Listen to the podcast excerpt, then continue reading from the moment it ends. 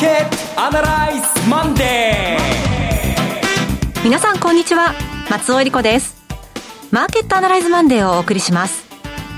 パーソナリティは金融ストラテジストの岡崎亮介さん。岡崎亮介です。今日もよろしくお願いします。そして今日株式アナリストの鈴木和之さんはお電話でのご出演です。鈴木さん。あおはようございます。鈴木和之です。よろしくお願いします。今日もよろしくお願いします。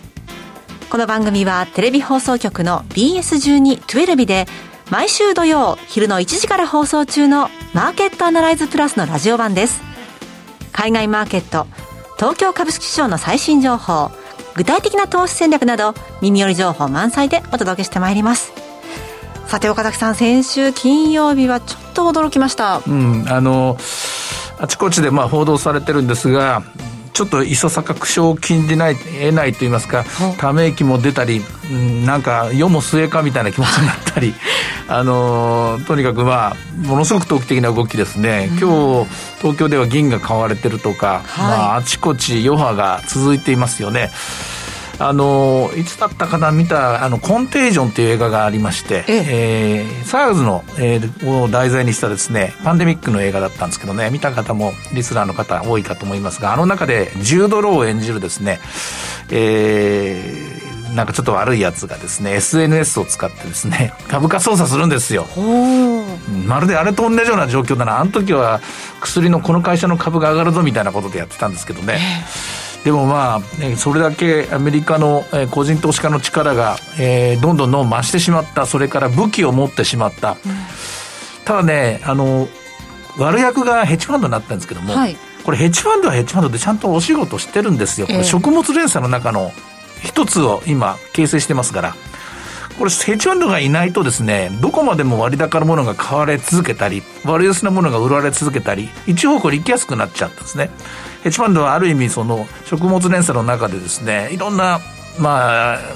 マーケットの新陳代謝を促しているところがあります。まあ、そういう意味ではですね、これやっぱり私は個人投資家、一部個人投資家のヘッジファンドに対するテロ、焼き討ち事件みたいなもんだと思ってですね、マーケットを見ています。ねまあ、2月に入りましたけれども、今月どんな動きが予想されるのか、えー、今日は岡崎さん、鈴木さんのお話伺ってまいります。それでは番組を進めていきましょう。この番組は株三六五の豊かトラスティ証券の提供でお送りします今週のストラテジーこのコーナーでは今週の展望についてお話しいただきます。えっ、ー、と、冷静な判断をするためにですね、ちょっと大きな枠組みから大きな枠組みから話を絞っていきたいと思うんですね。今のマーケットの環況の中でアメリカ株全体が大きな下落トレンドに入ることは考えにくい。大きな下落トレンドっていうのは高値から20%以上調整するみたいな。なぜかというと金融は十分緩和されている。えー、景気後退の、えー、最悪期は脱した。それからまあ、今もちろん何かどっかの国が破綻するとかですね、危機的状況が何か起きれば、このそのケースはあり得るんですけれども、しかしそういうことがないように中央銀行同士はちゃんとネットワークをしっかりしている。ですから、そういう大きなですね、枠組み、大きなフレームが壊れるところではないと思います。しかし、さざ波といいますか10%以上の、それこそ調整局面入りすることは可能、あの、確率としてはあり得ると思います。で、その鍵を握っているのは、やはりアメリカのビックス指数、ボラテリティ指数ですね、ここになります。えー、こちらの方が30を超えたまま3日連続してですね、なおかつ若干ですがまだ逆座や状態、これマーケットアナライズでもですね、お話ししましたけども、えー、今、記事化のですね、ボラテリティが高くて、木先のボラテリティが安い状況になっていて、そしてビックスの先物を売っている人たちが、これまたビックスの踏み上げが起きるかもしれないと。で、ビックスの上昇が起きると、踏み上げが起きて上昇が起きると何が起きるかっていうと、これはリスクパリティと言われているボラティリティが上昇すると株を売るというシステムで運用している人たちの株売りを誘う。えー、折しもと言いますか、くしくも今日から2月相場。2月相場、このリスクパリティ型運用のスイッチが入ると、ちょっと厄介なことになります。10%ぐらいの調整があってもですね、これは何らおかしくはないですね。さらに、この問題が次にですね、マクロ系ヘッジファンドに飛び火してくると、要するに株が不安定な動きをしている。それからドルが強くなってしまう。今日ミャンマーで大変なことが起きています。すね、ロシアでも不穏な動きになってますね。まあ、今のところ、ドルとユーロの関係で言うと安定を見せているんですが、ドルと円の関係で言うと、やたらと今円が安くなってますが、これは危険な兆候なんですね。これ、今のカナリアっていうのは、ドルが強くなることがカナリアであって、不自然なドルの上昇、例えばアメリカの金利が、長期金利が上昇していないのに、えー、あるいは株が下がっているのに、こういう状況の中でですね、ドルが強くなるっていうのは、どっかで資金がですね、ショートしてる、足りなくなってる可能性があるんですね。まあ、効果不効果ですね、週末に、えー、中国から2つニュースが出て、PMI が若干予想よりは悪かった。50を超えてるけど悪かったという話にですね、話と同時に、あの、開港グループ、開港集団っていうですね、はい、えー、去年の2月に破綻した海南空港っていうのがあるんですけどね、海南航空だったかな。飛行機会社の親会社なんですけどね、こちらがいよいよ本格的に破綻したというニュースがあって、これ大丈夫かなと思って、朝から上海のシャイボーマーケットというですね、短期金利のマーケットと、それから、えー上海の株式市場を注視してたんですけど、今のところ混乱起きてないみたいです。まあそういったところをですね、懸念して、ミャンマーのせいなのか何かわかんないですけど、とにかくドルがじりじり高くなっている、特に円で高くなっているところは気になるところです。で、こういう火種を抱えながらの2月相場のスタートです。残念ながらですね、これ、ちょっと戻りは、えー、ポジションがまだロングで引っかかってる人とか、ロングでまだ十分利益が乗ってる人は、2万8000台はひとまず売りになったような気がしますね。うん、じゃあ逆に、会話というと少し時間をかけながら、少なくとも、そうですね、2万7000円のところで一回ポジションを持つぐらいの気持ちで、ね、ちょっとゆとりを持って、ね、日本株のボラテリティも高い水準に27とか28ぐらいのところにありますからね、少し、えー、大股にポジションを取って今週は、えー、入っていってもらいたいなと思います。うん、え今日全部終わりまして2万7905円というところですけれども、2万7000円ぐらいまでは見据えておいた方がいい？あまあ、これぐらいのところは、先週も2万7600円ぐらいまで行きましたよね。で、えー、相場の、えー、1月相場っていうのが2万7000円から始まって2万9000円に近づいてまた元の行ってこい相場になっちゃってるんですね。はい、こういう時は、えー、その相場のスタートの元の位置に戻る、戻りやすいというのは癖ですから。うん、まあ大股に大きくスライドを広げてですね、見ると2万7千円、2万9千円相場なんですね。もうちょっと言うとおそらく2万7千円の下の方から2万8千円の500円とかですね、それぐらいになるかもしれません。私は2万8千円の戻りはぶりで、2万7千円の下はとりあえず買いなのかなというレンジ感で今週見てるんですが、ただいかんせん、まあテーマがその投機という、まあ銀が10%も上がるってちょっとですね、どういうことなのかなみたいな感じで、私も首をひねってですね、頭を抱えている状況なんですが、その一方で、えー、時間は過ぎていって、2月に入って、2月の経済統計も出てきて、そして、今週末には雇用統計がまた出出ます。そうですね。で、日本では次々と企業業績が発表されて、21年3月の着地が見えてきました。今日はちょっと意外だったのは、あの、村田とかこの辺の高決算を発表したグループの株もやっぱり売られている。これヘッジファンドが今まで買い続けた、モーメンタムがあると言われた、買いの勢いがあるグループが、やはり崩されていってるんですね。これまあヘッジファンドに対するテロ、テロが起きた後何が起きるかというと、ヘッジファンドはポジションを縮小していきます。小さくしていくと何は、何が起きるかっていうと、ヘッジファンドが売っていた、ヘッジファンドっていうのは基本的に買うものと売るものと二つ、両方でポジションを持つという仕組みを取ってるんですね。で、結果的に今、その売る方のポジションが追い詰められて、ショートカバーを余儀なくされている。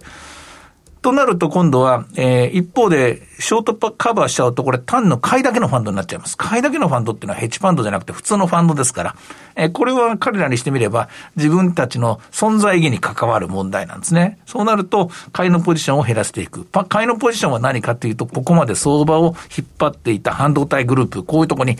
引っかかってきます。で、これがおそらく日本でも起きていると考えていいのでしょう。まあ、そう、繰り返しますが、相場全体を揺るがすほどのことはないんですよ。ないんですけれども、それが連鎖するかどうか、これが今週のポイントになると思います。なるほど。鈴木さんにも伺いましょう。鈴木さんも先週の動きから、それからいろんな決算も出てますね。そのあたり踏まえていかがでしょうか？そうですね。本当にあの、まあ、予想もしないところから、まあ、今回の、まあ、強烈な上昇ラウンドっていうものが一回止められたという形になって、まあ、相当強い試合っていうのは、こういう形でしか止まらないっていうことになるんでしょうけどね、あのまあ、お休みに入った時間帯ってことに多分なるんですよね。あのもちろんゲームストップの問題はまだまだこの、まあ、気をつけていかなきゃならないんでしょうが、もう一つやはりその決算に関して言えば、先週のアメリカでアップルとフェイスブックとテスラが、やっぱりそれぞれ決算出して、あのまあ、テスラはともかく、そのでガーファ M と言われているところは、その一部は驚くほど良いんですよね、まあ今日のあの村田 TDK ももちろんそうなんですが、その驚くほど良い決算の直後から株価が急落しているという動きも一方でありますので、先ほど岡崎さんの話と全く同じなんですが、その高決算にあの強かった銘柄が反応しきれなくなってきてるなっていうところに一回来てるのはありますよね。だからこれはただ単に、まあ、マーケット全体の地上げが今弱くなってるから、その高値圏にあるものから一回安全策を取って売っておこうとか、あるいはヘッジファンドの先ほどのお話のようなことになってるの、まあ、どちらかであるとは思うんですけど、でそういう状況がありますので、まあ、グロース株がやっぱり今、少し不利、えー、バリュー株的なもの、今まで、えーまあ、光があまり当たっていなかったところに対して、かえって今は注目度が増していくという動きが出てきて、指数ベースではそんなに上がらない、むしろ今は下げ歓迎のような動きになってますね。ただですね、この今のパターンっていうのは、実は以前にも同じような現象が起きていて、はい、えっ、と、アメリカの株式市場の中にはですね、マイクロスモールっていう、マイクロスポースモールキャップと言われている超小型株というそういうカテゴリーがあるんですよ。小型株よりもさらに小さいグループ。今回もゲームストップなんかは、最初そこからスタートしてるんですね。このマイクロスモールというのが、ワクチンの開発に成功したというあのニュース以降、指数全体で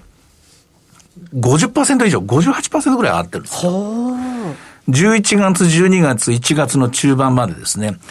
で、まあ、ついで中高高株が、あの、引っ張って、ナスダック、SP の順で、で、ダウが一番ね、あの、の、の、あの、上がってないんですけどね、この3ヶ月ぐらいでですね、5割、6割も上昇するっていうのは、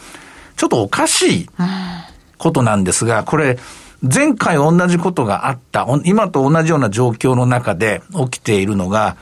IT バブル崩壊の時なんですよ。ええ1999年の12月から1、2、3月の3日だったかな、3月の第1週ぐらいまでかけて、マイクロスモールキャップがものすごく上がって、あの時も60%ぐらい上がってるんですよ。この時は、えマイクロスモールのキャップと、あの、株価とですね、超小型株と、そしてナスダックです、引っ張ったのは。うん、え今回は、えマイクロスモールとマイクロスモールからですね、あの、マイクロ株からですね、えー、進化した小型株、中型株、まあ、どんどん大きくなっていくと、そっちに、えー、格上げになっていくんですけど、こういうグループが引っ張ってますが、3ヶ月間でですね、この超小型のグループが5割以上上昇するというのは、あの、景気、あるいは株価が大底を打った局面の後のリバウンドを除いて、今回も3月にそれは見ましたからね。上昇局面の中で、最後の一伸びみたいな形、こんな風に短期間に急上昇してるのは IT バブルの時以来です。で、したがって、力学的に見はと言いますか、エネルギー構造はあの IT バブルの最後の仕上げに非常に近いわけなんですね。もちろん IT バブルの時と今とは他の環境は異なります。しかし株式市場っていうのはなんだかんだ言って陰を踏みますからね、同じようなパターンが出ますから、あの時は、あの、SNS もないし、それから今のようなデリバティブを使ったという構造はないんですが、人々の熱狂はやっぱり同じものがあると思います。まあ、そういう意味で言うとですね、えー、この今回の調整というのは、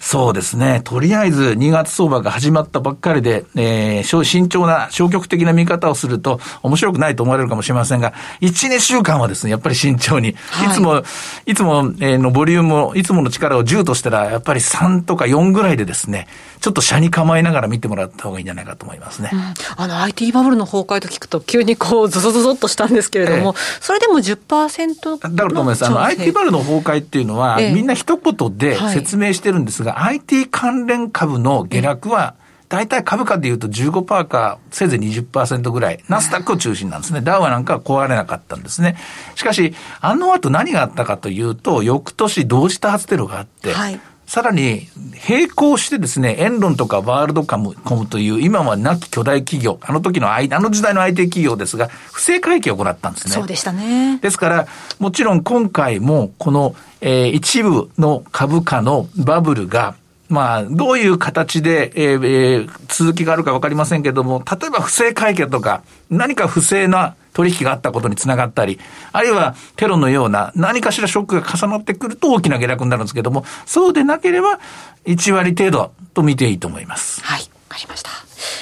さて、では今日の指標を見ていきましょう。えー、先ほどもお伝えしましたけれども、前場を終えて27,905円、241円高い状態となっています。日経平均株価は今のところですね、えー、先週作ったレンジの中で、おとなしく我慢してくれてるみたいですね。スタートが673円、高いところは952円までありましたが、現在は27,862円で取引されているようです。はい、株365の方ですね。はい。はい。えさて、いろいろ展望していただきました。今週末土曜日には午後1時から放送しますマーケットアナライズプラスもぜひご覧ください。また、Facebook でも随時分析レポートします。以上、今週のストラテジーでした。さて、ではここでお知らせです。株365の豊かトラスティー証券より鈴木和之さんがご出演される動画コンテンツの情報です。豊かトラスティー証券では投資家の皆様の一助にと動画コンテンツの充実を図っています。岡崎良介さんやゲストを招いた動画など、充実のラインナップをタイムリーにお届けしています。今回は鈴木和之さんの2021年の株式市場と融合テーマについての動画がアップされています。さあ、鈴木さん、この動画どんなお話になってますか？はい、あの、基本的にはマーケット全体の見方からスタートしまして、やっぱりこれから半年、1年、あるいはもっと先まで睨んだ上でのその有望業種、有望テーマ、そして有望関連する有望銘柄というものまで話を広げているという内容になっています。はい。こちらの鈴木さんの動画コンテンツをご覧になられたい方は、豊かトラスティ証券のウェブサイトから投資情報の豊かマーケットを開き、ひろこのスペシャリストに聞くの鈴木さんのコンテンツをクリックしてください。またこちらは YouTube からも検索ご覧いただけます。豊かトラスティー証券、または豊か TV で検索してください。岡崎さんのコンテンツなどアーカイブも充実していますので、そちらもぜひチェックしてみてください。それから鈴木さんのコンテンツをご視聴後には、鈴木さんの特別レポートのプレゼントもあります。ぜひご応募ください。さあ、今すぐ YouTube で豊かトラスティー証券を検索。以上、株365の豊かトラスティー証券から動画コンテンツの情報でした。さあ、今週も参りましょう。鈴木さんの注目企業です。鈴木さん、お願いします。はい、あのー、福田電子です。えー、っと、銘柄コード6960の、えー、まあ、ジャスタックの福田電子ですね。あのー、お名前、名前は聞いたことあるという方も多いんじゃないかなとはい、アリーナ名についてたなとか 思いました。そうです、そうです。あの、福田電子アリーナですね。はい、あの、千葉の蘇我にあるスタジオですが、あのプロ野球でも千葉ロッテマリーンズのあのえマリンスタジアムのバックネットのすぐ下に名前がよく出たりなんかしてるっていう会社ですね、はい、あのえあの熱心にあのスポーツをバックアップしています。あのこの会社はもうご存知の方多いと思いますが、その心臓のあの除細動器のメーカーであったり、あるいは病院の心電図、心電系の、まあ、大手メーカーであったりということになりますね。うん、であの時価総額があの1500億円ぐらい。で、まあ、総資産が1600億円。売上が1300億円ぐらいという形の会社ですから PBR がほほとんど1倍弱です。1倍ぐらいというところに来てますね。先週金曜日に決算発表を行っておりまして、はい、あの第3四半期の営業利益はあの3割近く伸びました。あのまあ、今回のコロナ危機の中でこの人工呼吸器も手掛けておりますのでこれが非常に、はい、これまで伸びてきたそれから消毒薬、消毒液もこの会社供給してますので、これ、病院向けに非常に、まあ、ニーズが高いという状況です。で通期の業績を情報修正しまして、えーまあ、あと3か月なんですが、あのおそらく今期、えー、終わってみれば、あまあ今年の3月期で、えー、おそらく過去最高益を更新するという見通しになってます。最終利益が100億円に乗せてくるというところです。えっと、配当利回りが2.2%ぐらい、それからあ ROE が7.1%で、多分もう少し上がってくると思います、自己資産比率8割近いという会社で、外国人持ち株比率が15%ぐらい来ているということになりますね。であの病院向けに今、今回のコロナ危機で非常にニーズが出ているということもあるんですが、あのこの会社が今一番力を入れているのはその在宅医療をこうこれから充実させていこうという動きなんですね。はい、であのもうすでにこの在宅向けの患者さん、まあ、特にあのこれ循環器系と呼吸呼吸器系に非常に強い、えー、医療機器を作ってますので、特に呼吸器系で人工呼吸器からスタートしてますが、やはりあの肺疾患とかあの、まあ、肺がんも含めてですねで自宅療養をするという、まあ、患者さんに対して、えー、自宅での家の中でこの人工呼吸を行えるようなあるいはあの最近少し増えてよく聞くようになりましたがあの睡眠時無呼吸症候群とい。うのがありまして、はいこれ、とても危険なんですが、あのそういう方、患者さんのために夜寝てる間にずっと気道にあの酸素を送り込むっていうその機械もレンタルで、えー、提供している形になってますね。あの今回、コロナ危機でなかなか病院が今、逼迫していて、そのすぐには重症患者でも入れないという動きがついていて、まあ、在宅でずっと待機しなくちゃならないということもありますが、その時にこの会社の今、今まさに今手がけている人工呼吸器は非常に、まあ、効果を持っているということになります。それに加えて、あの循環器系の方も、あの狭心症とか心不全に向けてのあの心臓ペースメーカーであったり、あのエルゴメーターっていう、家の中でリハビリに使うような、えあのトレッドミルとかエルゴメーターっていうものも、この会社が供給しているということになりますね。あのおそらくこれからあの相当増えていあの自宅療養が増えていくことに多分なろうかと思うんですが、はい、あのもう一つ、今、少し頭の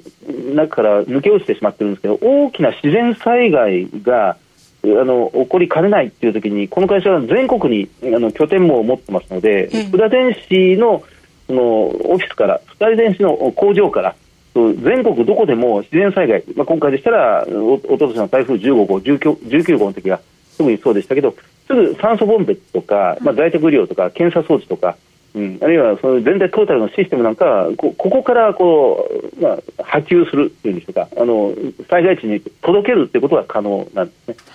あの、民間企業ではありますが公的な役割をかなり担っているっていう会社でありますので、まあ、先々安定的に伸びていくの史上最高益更新ですからね、えー、じっくり見守っていっても大丈夫じゃないかなというふうに思います。はいあの、まあ、今ね、どうしてもこうコロナの方に着目してしまいますけれども、ちょっとこの解決、問題がもし解決した場合に、社会課題として高齢化、どんなふうに最後を迎えるかっていうところでも、この分野、注目されていきそうですよね。こですよね。あの、まあ、今本当に全部抜け落ちてしまって、えー、まあ、緊急事態に今対処しているということになりますが、やっぱり2025年問題っていうのが、もうどんどんどんどん、はい、もうすぐそこに人口の崖なんて言われているものが迫ってきてるわけでありますからね。えー、えー長期的なところも考えた上で、えー、投資の対象を考えてみるというのも大切なことですよね。これこの会社は、ある意味日本の大事な資産ですよ。外国人投資家がヘッジファンドなんか売ることが、大量に売ることがあったら日本人が買わなきゃいけないです、ね、そうですね。はい、えー、現在は15%ということでしたけれどもね。えー、今日ご紹介したのは福田電子でした。さて、マーケットアナライズマンデーはそろそろお別れの時間です。ここまでのお話は岡崎亮介と追加随とそして松尾恵理子でお送りしましたそれでは今日はこの辺で失礼いたします。さよなら。さよなら。この番組は株三六五の豊かトラスティ証券の提供でお送りしました。